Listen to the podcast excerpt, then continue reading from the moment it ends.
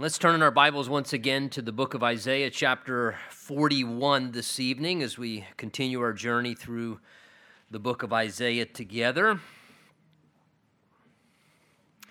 We saw as we went through chapter 40 that God was making a, a strong contrast between his greatness and his power and his awesomeness in comparison or in contrast to both the frailty of man. And we'll see also as we continue to journey forward here through chapter 41 and going onward, also the greatness of God in comparison to false gods and those that would claim to be gods or idols, things that people would prop up and choose to worship instead of the one true and living God, that those things are vain and they render no help, as compared to, we're going to see in chapter 41. And uh, I want you to take note that three different times the Holy Spirit states within this chapter a declaration from God, which is a great encouragement. And that's three times God says in chapter 41, I will help you.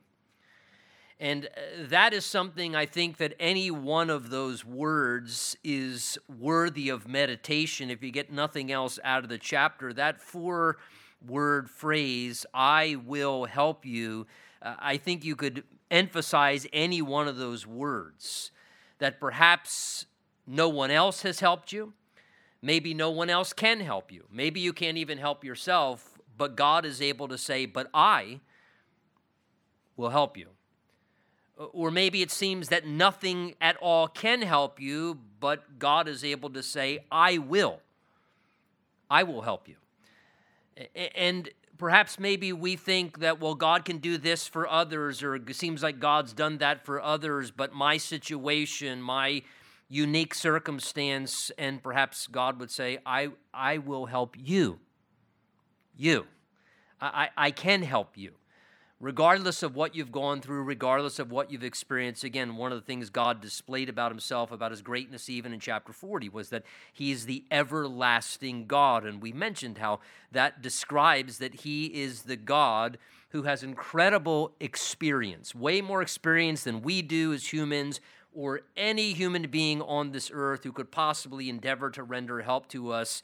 Uh, God has been the eternally existent God. He existed before creation, the heavens and the earth existed. He existed before humanity even got started. And from the first human being, Adam, all the way through to this present day in 2024, God has been helping people through all types of different struggles and hardships and situations that we journey through on this earth, and particularly the things at times we really do need help with because we live in a broken world that is cursed by sin, which brings about struggles and pain and hardships and all the things that go along with that in our lives. In fact, as we concluded chapter 40, we saw those beautiful uh, very familiar verses where God's describing how He gives power to the weak and to those who have no might, He increases their strength. And it's almost as if He's encouraging us at times that when we do falter, or when we fail, or when we faint from time to time, and we all do, that God wants us to be aware that that's not out of the ordinary. Remember, He said, Look, even youths faint. In other words, those even at peak performance, who have the greatest strength, capacity, energy level. God said, look, even among those who are in their peak uh, uh, of capability, says they even at times faint, they even at times fall. But those who wait on the Lord, who intertwine and join their life together with the Lord, waiting upon Him expectantly, will always be able to renew their strength. God will exchange His power for our weakness and help us and, and, and get us through whatever it is, whether we're walking through something or trying to soar over top of a, a great crisis or a tragedy, that his help will be with us. Now, as he moves into chapter 41 and starts again, as I said, addressing sort of this contrast of the uselessness of idols, it seems he begins to kind of move in this direction as he calls now the nations to sort of summon themselves and come together uh, with God in court. Chapter 41, verse 1 says, Keep silence before me, O coastlands. And often that phrase coastlands is a term used synonymously just for the nations. Come silent before me, you coastlands, and let the people, he says, renew their strength. Almost seems a play on uh, words from the prior verse, the last one of chapter 40, where God said, If you wait on me, you will renew your strength because I give power to the weak. But he says, uh, You can try to renew your own strength by just mustering up your own uh, energy or, or just kind of gritting and trying to bear through it. And he says, So if, if you think you can renew your own strength to get yourself through, he says, You can try that. But he says, verse 1 Let them come near, let them speak, let us come near together for judgment. So God in his greatness is kind of summoning the distant lands here, the distant nations, to enter into, if you would, the scene here, sort of like his courtroom, to be held accountable as the superior judge ruling all of mankind, and that they should reverently, the idea there is stand in silence before him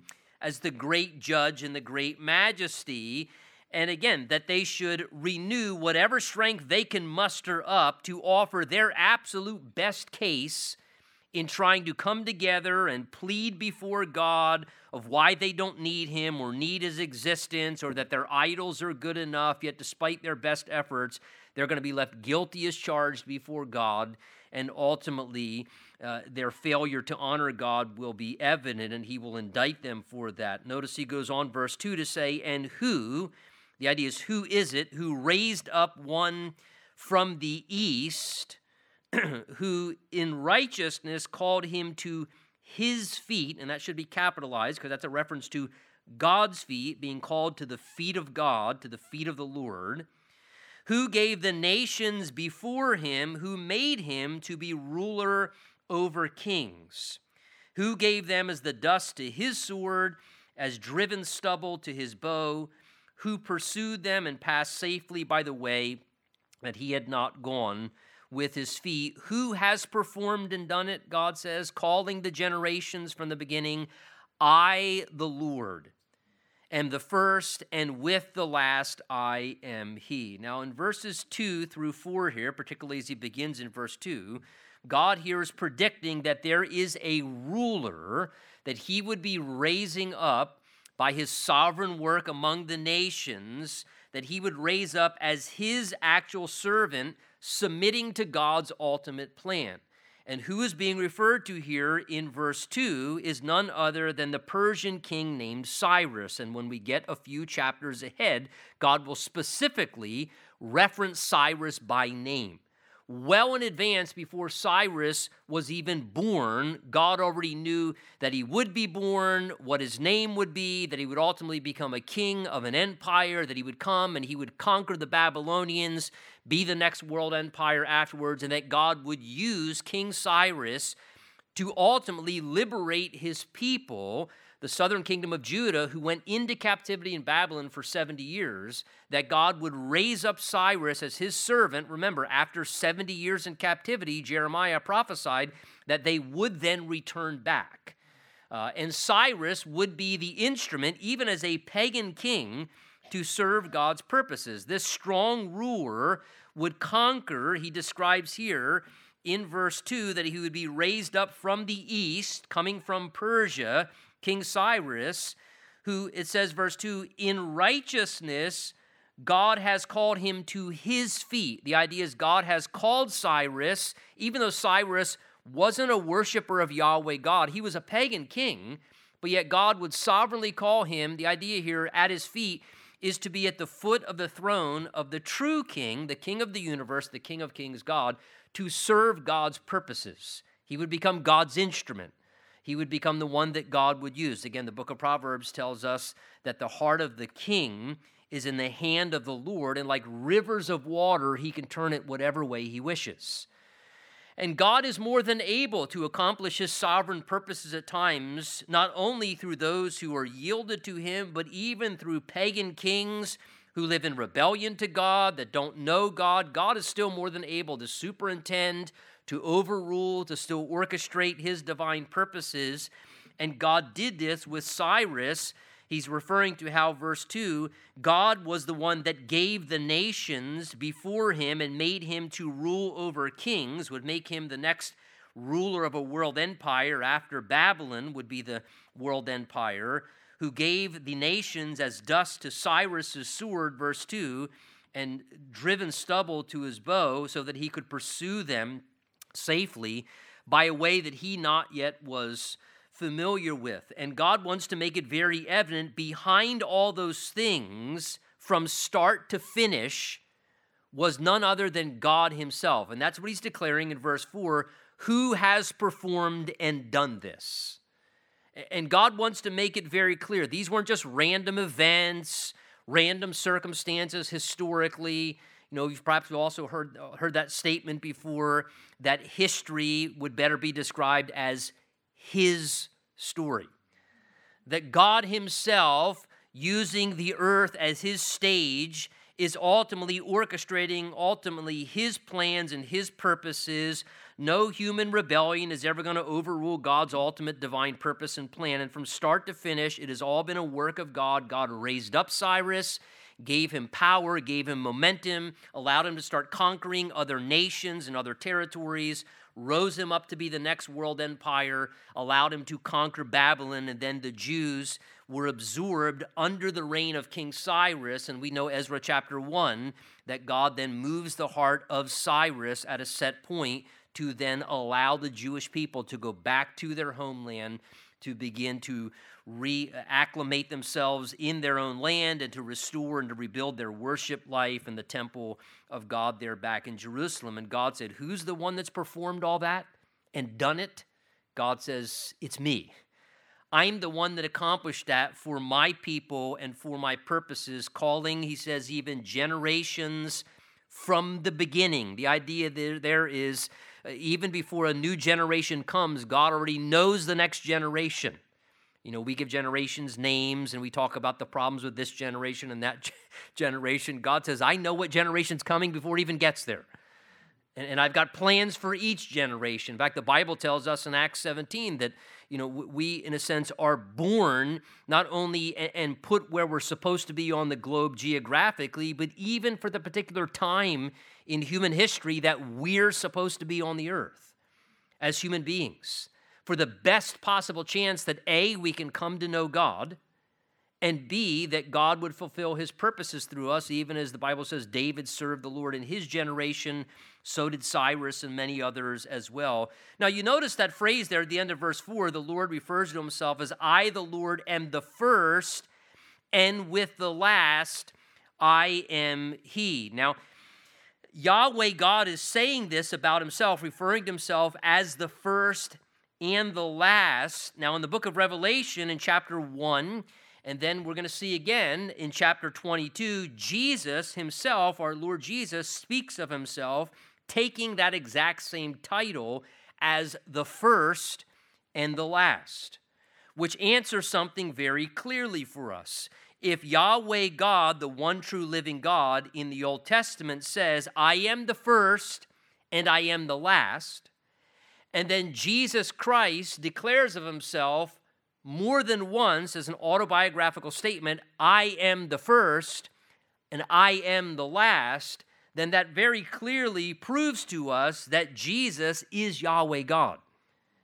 It's a declaration of our Lord's deity, that he was declaring that he was Yahweh God manifested in the flesh by taking that same title unto himself. Verse 5 goes on to say, And the coastlands saw it and feared, and the ends of the earth were afraid.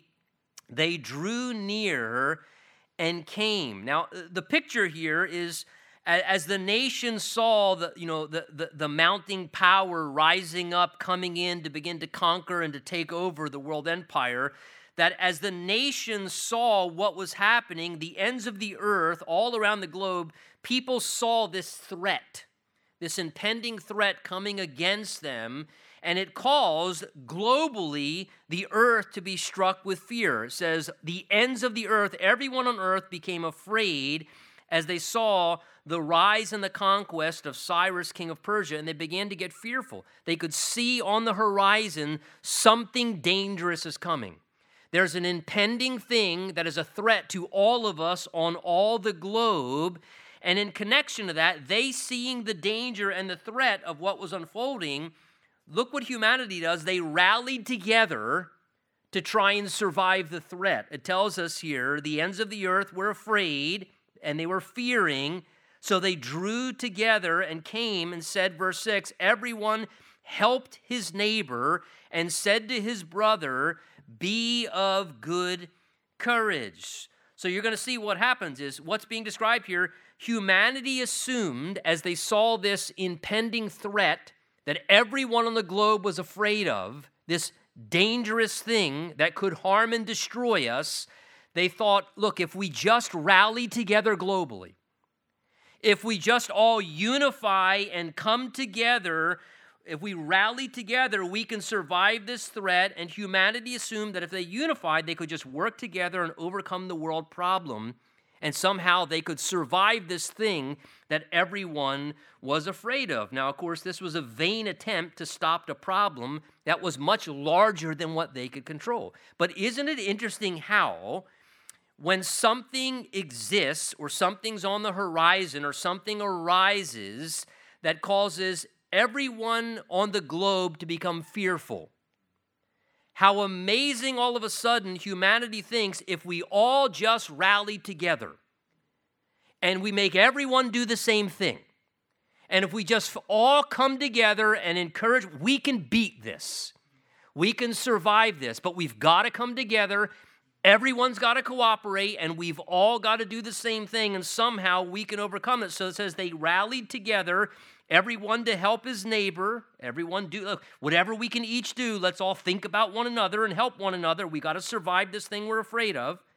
So the craftsman encouraged the goldsmith and he who smooths with the hammer verse 7 inspired him who struck with the anvil. They each had different parts in building this idolatrous god they were going to worship.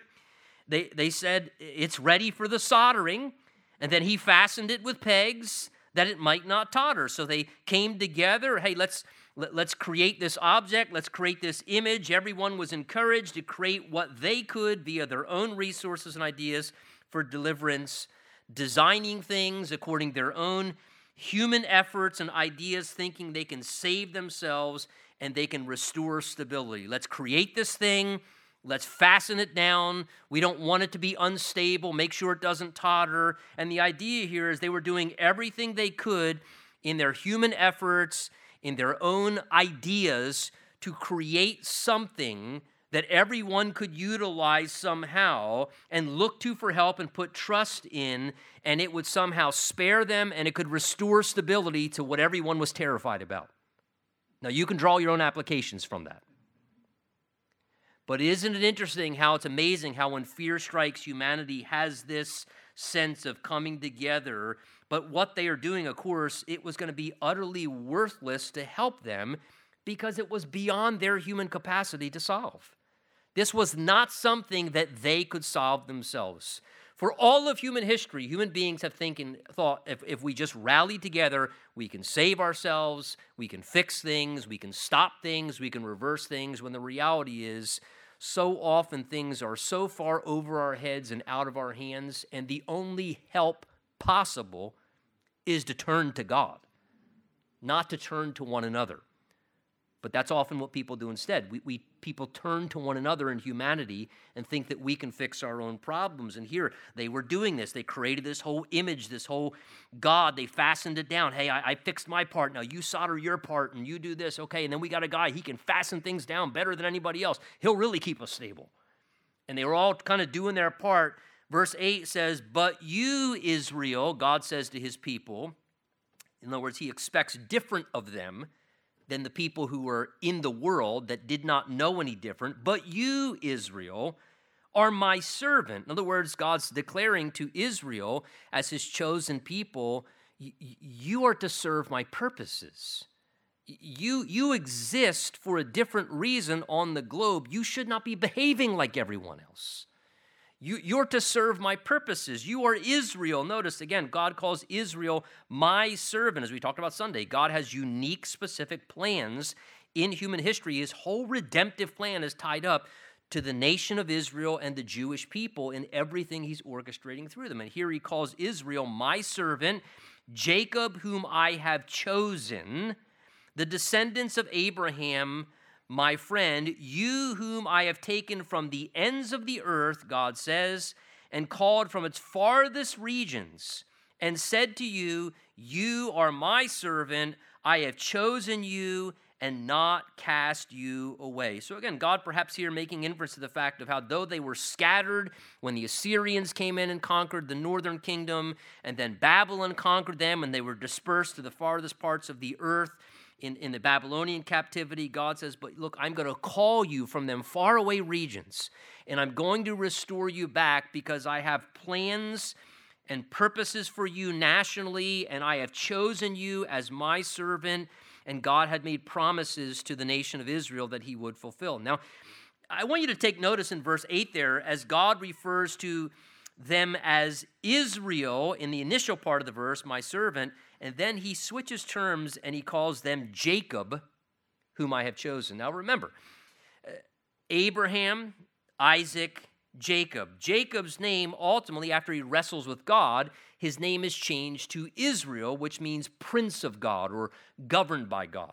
And that was after God broke him and God orchestrated his purposes in his life specifically. But whenever we see God use these names interchangeably, you'll notice that at times God will use the title Jacob for his people Israel nationally, and he's referring to them in a national sense here. And when he does, he's referring to this reality of the act of the grace of God was the whole sole purpose why they've become his chosen people. Again, because if you think of what Jacob was like in the Old Testament, though he was used by God and, and called by God as a patriarch, you remember that Jacob, he, he was quite a scoundrel. You remember? I mean, he was quite a manipulator and a conniver. He was not the kind of guy that you would say had a merit based earned scholarship to be God's chosen person through the promises of Israel. But what God is trying to do at times when he refers to Israel as Jacob is he's reminding them that they are completely unworthy. There's nothing in and of themselves that was special. They were chosen because of God's grace and God's sovereignty. So he says, look, the idea there is Israel, you're my servant. Though you're unworthy, I have chosen you. And you didn't deserve it. But because of grace, I chose you in kindness. And look, to an extent, that's true of all of our lives. God has taken over our life and now rules over us. He makes us his servant. But let us never forget, even though God's taken over our life and now we're governed by God and we're his child and we get to serve him, that ultimately the only reason why we belong to Him and have any of the privilege that we do in our Christian life now is because though we were unworthy, like Jacob, God chose us in His graciousness, in His kindness, and He drew us to Himself. He calls them also the descendants of Abraham. The Lord says, My friend. Now, what an incredible title there Abraham, my friend you know, think of what special status that refers to. And notice, he's, he's calling Abraham God's friend. He, he's not saying, Abraham, God is your friend. The emphasis here is that God is looking upon Abraham and saying, Of Abraham and to Abraham, I consider you my friend. Now, that's an incredible status elevator right there. Because if you would just ponder for a moment, the Almighty God looking upon Abraham as a friend unto himself, think about what is meant by referring to someone as your friend. When you think of someone, you say, that, that person is my friend. He's a friend to me. She's a good friend to me. Think about what that implies. That implies things to us, right? Like that person is incredibly trustworthy, they're loyal to me, they are with me in good times and bad times. Uh, they're someone that I can depend upon. They're someone I have intimate relationship with. When we say someone is a friend, that's what we think of. And imagine this is what God is saying of Abraham. God was referring to Abraham, his servant, as someone that God looked upon. And what an incredible, you know, honor that God says, I can trust you, Abraham. Abraham, you're loyal to me. And you know, Abraham was the man of the altar. When you look at his life, you always see Abraham building altars. His heart was connected to worship. He wasn't a perfect man. His faith wasn't even perfect, but he was someone who, like a loyal friend to God, had intimate relationship with him. You know, the beautiful thing, of course, we know in John chapter 15, Jesus says to all of us as his disciples, I no longer call you servants, but friends. And what an amazing thing to think that God Almighty would want to have that degree of relationship with us. And, you know, may we be a good friend to the Lord you know, James says to us that friendship with the world, the world system, what it represents, and friendship with the world is enmity against God. But Jesus says, No, I, I don't want you even to be my servant. I want you to relate to me as my friend. I just want you to be loyal to me. I want you to be someone who I can rely upon. And again, that He wants to be friendly with us and have that degree of close intimacy with us, with us in the hardest of times, reliable, that mutual friendship between us and the Lord. What an incredible privilege that, that really is. Now, chapter 41, verse 10 gives to us maybe one, again, of the more popular and well known verses in the book of Isaiah. Uh, he says here, verse 10, to his people, Fear not, for I am with you. Now, what God's doing here, he's addressing his people in these verses in light of the fears that we saw earlier amongst humanity with the rise of the Persian Empire and them conquering uh, uh the, the Babylonian Empire. And again, before King Cyrus released them, there were natural fears. Great, here comes the next world empire, the Medo Persian Empire. What that going to mean? The nations were afraid. Even God's people were having a degree of fear. And so, God, in light of the fears among humanity, he addresses his people by saying to them in the midst of what was a legitimate fear. And look, fear is a legitimate thing. And, and we should never set that aside, try and be hyper spiritual, act like it's you know uh, something that we're never going to be afraid that nothing makes us fearful i mean uh, that, that's just really that's foolishness. Fear is a in fact a healthy thing at times that keeps us from doing things that aren't good.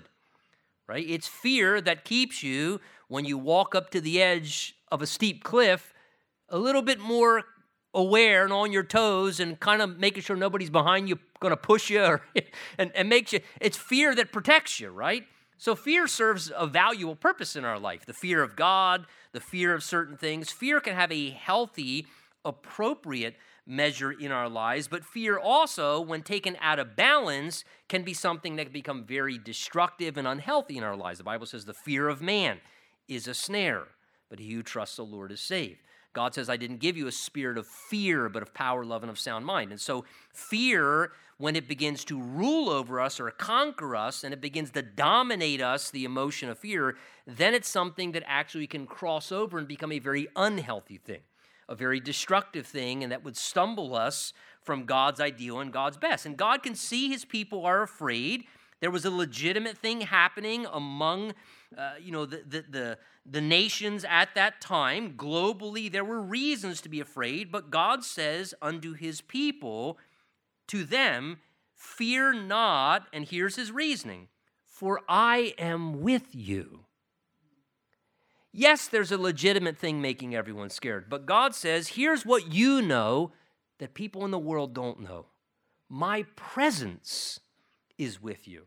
I'm greater than the thing you're afraid of. I'm stronger than it. I'm more powerful. I'm in control of it. I can overrule. I can shield you. I can protect you. I can help you. And so God says, I don't want you to be living in fear and driven by fear and dominated by fear because God says, I'm with you.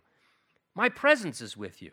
It's the same way with like a, a little child that they may be afraid of something. And you know, I think of when our girls were younger and be a thunderstorm or something going on, and they'd come running into the bedroom. Oh, daddy, I'm scared or whatever. And and and it was amazing how all of a sudden the storm didn't stop. But when they were then with me all of a sudden, the same thing that made them afraid, they then felt secure. They weren't as afraid. And all it was was the presence of their father that just somehow assured them oh, if dad's with me, now all of a sudden I don't have to be as afraid, right? And that's the same idea there. The circumstances may not necessarily change, but the, the awareness of the presence of God is what diminishes the fear. It's what allows us to face the fears and not be overcome by them. So he says, Fear not, for I am with you.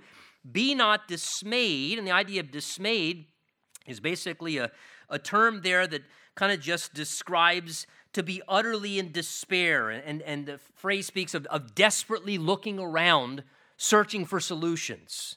The idea, someone who's dismayed, the Hebrews, like they're, they're in panic and they're just searching all over, grasping for answers, looking for solutions. They're just dismayed and, and there's, there's, what am I going to do? What am I going to do? And they're looking at this and they're trying to find that. And God says, I don't want you to be doing that. Just look up. God, you don't need to be dismayed and looking all over the place trying to come up with solutions. God says, just look to me. Again, why? What does he reemphasize in case it was missed the first time? For I am your God. I'm with you, I am your God.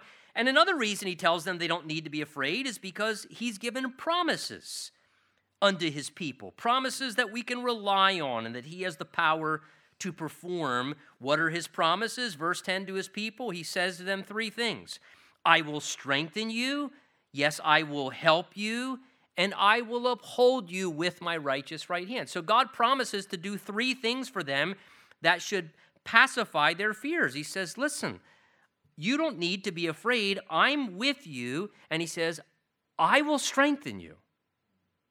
I'll strengthen you. I know you're weary. I know you're weak, but God says, But I'll strengthen you in this. And he says to them, And, and I'm going to help you. Oh, I don't know how. God says, I, That's okay. I will help you. You don't have to do it alone, in other words, God's saying. You don't have to have the strength for it. And God also says you also don't have to do it by yourself. You don't have to carry it by yourself. You don't have to figure it out by yourself. You don't have to get through it by yourself. God says, I will assist. I will help you. I'll help you in the process. Oh Lord, what if it becomes too much for me? What if it just is crushing me and it's overwhelming? God says, I will uphold you with my righteous right hand. What a wonderful thing to take for ourselves, the same assurance when we need that promise from God, a God who changes not as well. When fear creeps in and we're facing something, and God says, Listen, I don't want you to be fearful. I'm with you. I'm your God. And he says, You don't have to be dismayed and, and, and frantic. He says, Because I will strengthen you and I will help you and I will uphold you through this.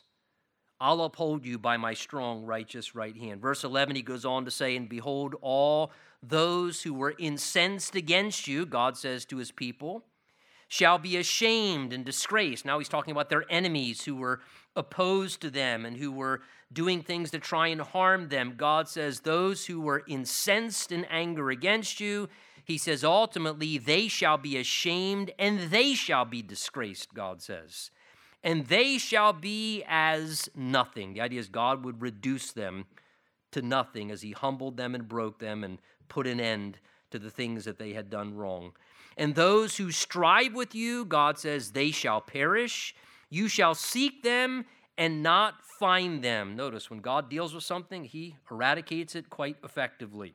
He can do that with enemies. Again, keep in mind, God here is talking about the enemies of His own people, Israel. He says, you shall seek them and not find them. The idea is God saying completely eradicated. And you know, I would say this if you want to take a rundown historical lane, look at all the national people groups, all the nations that have opposed, harmed, and strongly tried to ruin and resist the nation of Israel, and try and find them on a map. Try it sometime. You can't even find them on a map. And again, God does not change. He says, You shall seek them and not find them. Those who contended with you, those who war against you, shall be as nothing, God said, as a non existent thing. Again, God's assuring his people he would strongly deal with their enemies and remove them. They didn't need to fear. God would help them, he would deal with their enemies and work on their behalf to eliminate their enemies from their ruinous attempts to harm them. He says again, verse 13, For I am the Lord your God, and I will hold your right hand, saying to you, Fear not. Here's our second time, I will help you.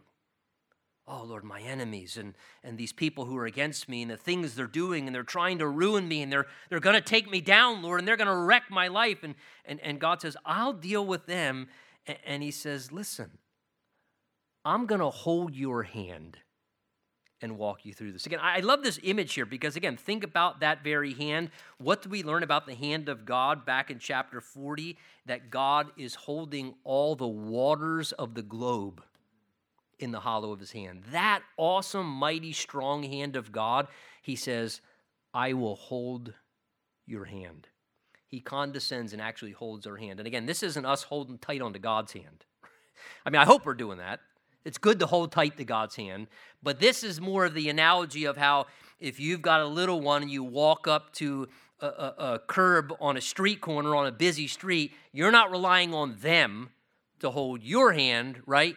As the parent or as the adult or the older one, you're firmly holding on to their hand because you realize that's what's more important to ensure their welfare, their safety, and their well being. And look, what an amazing thing to hear God say I will hold your hand. I'm going to hold your hand and walk you through this. I'm not just going to shout from a distance, you, you can handle it, you'll make it. Come on. God says, I'm not going to, he's, I'm not going to talk about being a cheerleader. He says, I will literally hold your hand and step by step, I will help you every hour, every minute, every day to walk you through this process. What an amazing promise of God of not only his great power, but his wonderful, deep, and intimate love. He says, So don't let fear overwhelm you. I will help you by holding your hand and walking you through this. God will do that for you as well. Verse 14, fear not, he then says, you worm Jacob. God's so honest. And guess what the Hebrew means? Worm. That's actually what it means. There's, there's not a translation there. Oh, what does that say in the NIV? It should say worm too. Worm is worm. That's, that's what the term is. God says, You worm Jacob, you men of Israel, I will help you. There's our third phrase again I will help you, says the Lord, and your Redeemer, the Holy One of Israel. I will make you into a new threshing sledge with a sharp teeth. You shall thresh the mountains and beat them small and make the hills like chaff. You shall winnow them the wind shall carry them away, and the whirlwind shall scatter them. The idea is like weak chaff that God would just be able to easily blow away. Now, again, I have to understand how incredibly encouraging it would be for the nation to hear God saying this to them as they're going to be coming back from the Babylonian captivity. They have no idea what's they're going to be their experience when they get back to Jerusalem. Only a small remnant even answered the call to be willing to go back to Jerusalem to begin to rebuild the temple and restore the home life there. Things are broken down, they're an absolute mess. There's so many obstacles in their way in front of them. And no doubt, because of spending 70 years in captivity, because of their rebellion against God, disregarding his Sabbath year command, their idolatry, all the things that got them into trouble, and consequentially made them suffer for 70 years in a foreign land, bearing the punishment and the discipline of their mistakes and their failures, guess what they're probably kind of feeling like? A worm. Right? And no doubt they're feeling like that. And look, God doesn't mince words, and He says to them, Fear not, you worm Jacob. Again, He calls them Jacob again, you, you unworthy people, you men of Israel. But He says, Look, even though you are a worm, I will help you. Now, for a worm, that's incredible encouragement. Nobody has a pet worm. We don't use worms on farms, right, to accomplish things. They're not productive, powerful animals. They're pretty weak, lowly, insignificant creatures. And God says to them, You worm Jacob, but he says, I will help you. God gives an honest assessment of their condition, but by his powerful work in a life, providing his help, what's he going to do? He's going to bring about major change and, trans, tra- and transformation in their lives. Because follow what he says here. He calls them, You worm Jacob, but he says, But I will help you, says the Lord, who am your redeemer, the Holy One of Israel. The word redeemer, that's our, our goel phrase, the kinsman redeemer. The idea is a kinsman, one of the flesh. And when a person in Israel, remember, got themselves into financial debt or problem or trouble, many times they would be sold into slavery or they could sell themselves into slavery, whether it was their land or even in servitude.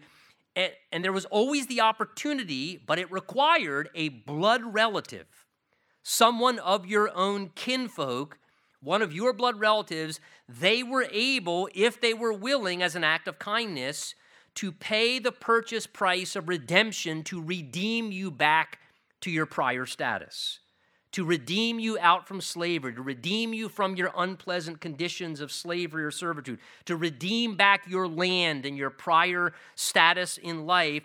And God came, and that's why He had to come in the flesh, as Jesus did, to be our Goel, our kinsman redeemer, to redeem us from sin.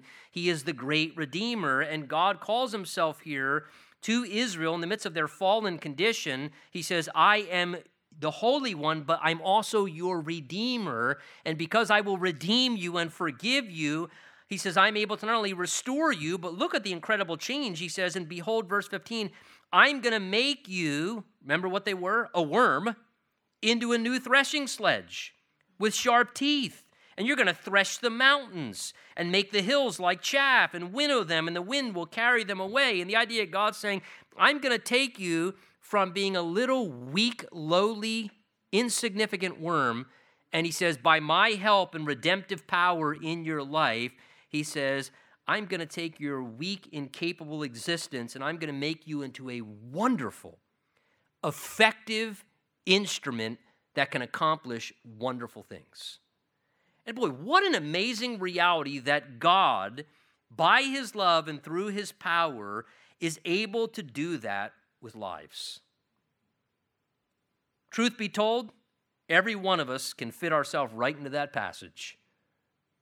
All of our lives, you know, like weak, unworthy, incapable, insignificant worms, and yet the redemptive power and the transforming work of God has taken our life and made us into something valuable, useful, given us productive, beneficial, fruitful lives where He can use us even as an instrument, like a threshing sledge, to plow the fields of God's work. And what a transformation to think of what we all were and what God can do with our lives and what He is still doing with our lives.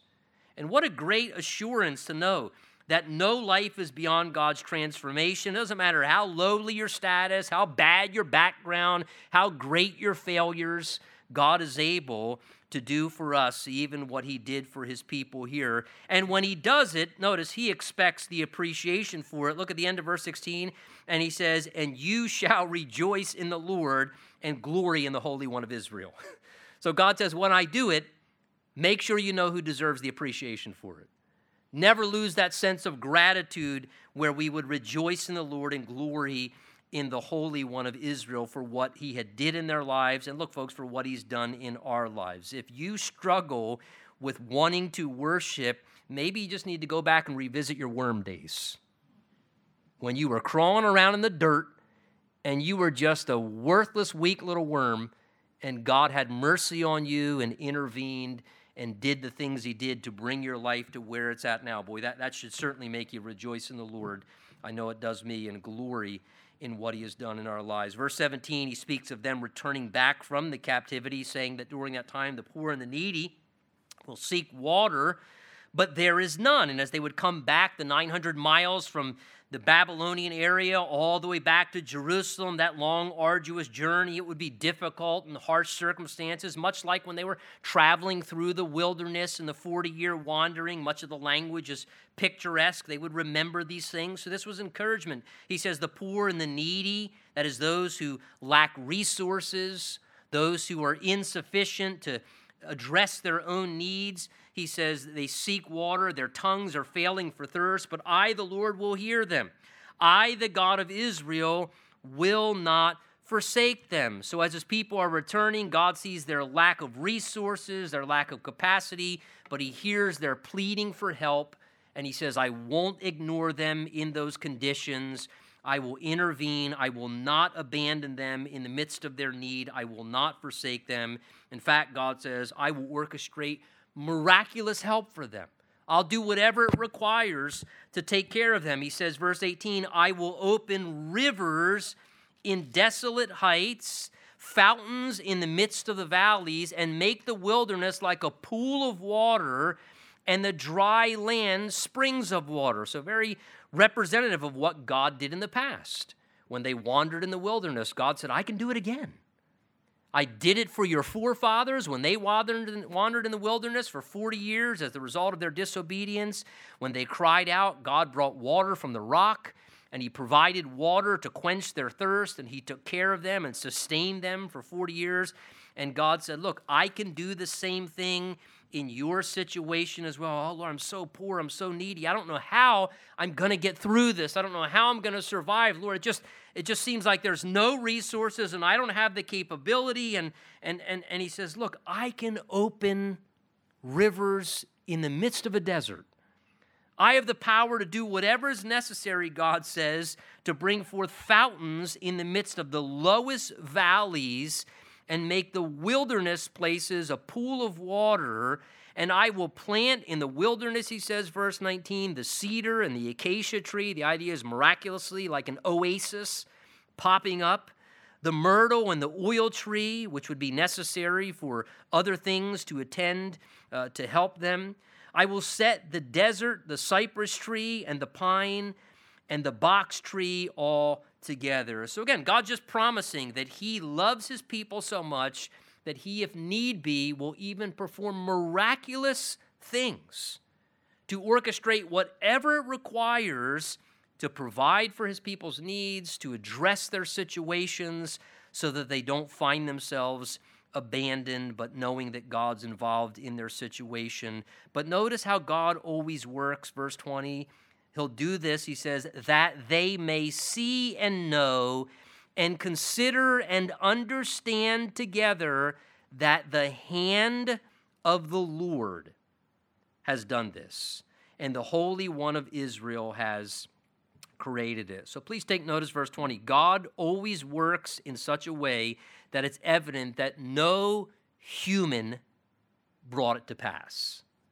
that it was no human idea, it was no fleshly effort that accomplished it, but God Himself orchestrated it. So often, God will purposely work in a manner whereby, in the midst of what He's doing, He wants people to see Him.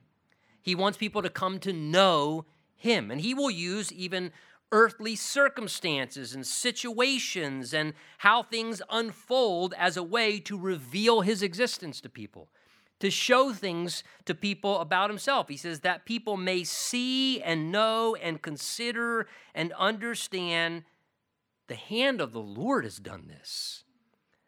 Look, I hope in your life that you have at least a, a thing or two or a few that you can real clearly look at of something that unfolded in your life and you can say, the hand of the Lord did that. That was nothing other than the hand of the Lord. This thing that happened in my life, or the way this unfolded, or how things transpired, that was the hand of the Lord who created it and made it happen. Now, God seems to conclude the chapter rebuking now the false idols that the people would wrongly turn to. He indicts them, challenging now the idols and the false gods, saying to them, verse 21, Present your case, says the Lord. Bring forth your strong reasons, says the king of Jacob. Let them bring forth and show us what will happen. Let them show from former things what they were. In other words, recount history to us, that we may consider them and know the latter end of them, or declare to us things to come. God says to the idols, if you're real, if you're worthy of being worshiped and honored like me, then why don't you do the things that I can do? Why don't you declare things that are still to come? Why don't you tell of what's coming ahead in the future? Show the things that are to come hereafter, that we may know that you are God's. Yes, do good or do evil, that we may be dismayed, he says, verse 23, and see it together. God says to them, Indeed, you are nothing. And your work, God says, what you do to help people, is nothing. And he who chooses you is an abomination. So notice how God sets himself apart from the false gods and the idols. He says, One thing that clearly sets me apart as the one true God is God says, I not only know everything about history because I've been through human history, because it's my story, but God says, more than that, I can tell you of things that are coming ahead. I can tell you of things before they happen. That's what prophecy is. And so much of the Word of God is prophetic and predictive. And one of the things that sets apart the Word of God, honestly, from any other so called holy book in existence is no other religious book dares to predict future events. Because the first time you're wrong, you've discredited yourself. But God dares to do it again and again and again and again and again, and He's at 100% accuracy. And He continues to be at 100% accuracy. And God, because He dwells outside of the constraints of the physical realm of time, and He spans everything, God can declare things that are coming years, centuries far down the road in the future because to Him it's already present. He already sees it and He already knows it. And so God sets Himself apart in this manner that He can prophetically declare things to come before they come to pass. Now, knowing that God's done this and He's fulfilled it so many times, what that should do to us is that should tremendously assure us that God is reliable and the scriptures are completely credible. See, if somebody goes up to the, uh, you know, baseball plate and and a thousand pitches are thrown at them and they get a hit a thousand times, at a certain point you start to go that one thousand and first pitch, I bet you they'll hit it because there's a lot of validation of a good track record, a good credit history, if you would. And it's almost as if God says, Look, check my credit history, check my ratings. I've declared lots of things before they come to pass, and it's always come to pass. And so we can rest that everything that's still to come to pass, God will do it. And that's why he says of these other gods that they're nothing and the work, the help they offer is nothing. And he even gives a subtle reminder there whoever chooses, the idea is to honor and worship one of these false gods instead of honoring God, he says they actually themselves become an abomination. And boy, that is so true because one thing that is true whenever someone sadly turns away from God, or chooses something else to give their devotion to other than the one true and living God, ultimately their life will result in an abomination. They'll, they'll self sabotage their life. Look at every person, ourselves included, maybe before we were walking with Jesus Christ. Our life was a self sabotaged shipwreck when we were serving and worshiping and devoted to whatever it was we were devoted to as the chief master passion of our life. For some of us, it was just ourselves before we came to God. And our life was just becoming an abomination. We make a mess of it. But the wonderful thing is that when we serve the one true God, everything begins to change. He says, verse 25, speaking now to the idols, saying, Look, you can't do this. But then he says again, I have. In other words, I have declared things. I've raised up one from the north. Now, again, he's referring to Cyrus here because Cyrus came from the east, Persia, but he also conquered the, the people, the Medes, in the north. So that's why here he refers to him as coming from the north, still Cyrus. And he shall come from the rising of the sun, he shall call on my name, and he shall come against princes as through mortar as the potter treads the clay, describing how he's predicting the coming of Cyrus, his servant, to fulfill his purposes, who is declared from the beginning that we may know, and the former times that we may say, He is righteous. Surely there is no one who shows. There is no one who declares. There is no one who hears your words, God would say. The idea is in comparison to what I can do. Verse 27 the first time, God says. I didn't even multiple attempts. people, it's amazing how sometimes people make statements and predictions and then they keep changing it, right? The, the, the 27 times, you know, the, I mean, how many times, you know, 87 reasons Christ will come in 87 the next year, 88 reasons Christ will come in 88, 89 reasons Christ will come in 89. I mean, just at a certain point, when you stop publishing the books of a knucklehead, I mean, eh, but God says, look, the first time, God says, I said to Zion, Look, there they are, and I will give to Jerusalem one who brings good tidings. Now, again, he's talking about Cyrus there. I will give to Jerusalem one who brings good news. That's Cyrus. You can write in your notes there, Ezra chapter 1. It says that God stirs the heart of Cyrus, king of Persia, and he prompts him to make a proclamation that the Jews can return back home. And this was great news as God brought it to his people because God decreed it and it came to pass. The chapter concludes saying, For I looked and there was no man. I looked among them, but there was no counselor. When I asked, could answer a word. Indeed, God says they are all worthless. And their works, that is, the things that they make, are nothing. And their molded images are wind and confusion. Now, what seems to be described here as the chapter concludes, eh, the language seems to indicate that God was searching for someone whom he could work through, but he found no one. He found no person who could fulfill that. And, and all he saw was apathetic and distracted people who created worthless idols that, again, accomplished no help for themselves. Therefore, the implication seems to be God took matters into his own hands. And so he just resorted to, you know what? I'm so able to do what I want to do.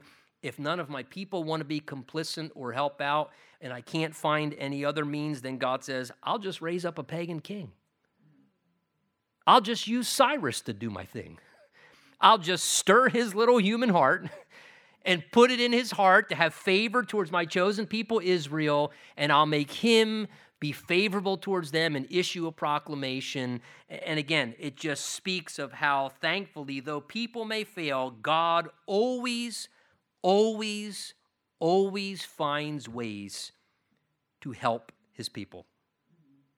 What a wonderful, wonderful reality. Let's stand together. We'll conclude there this evening.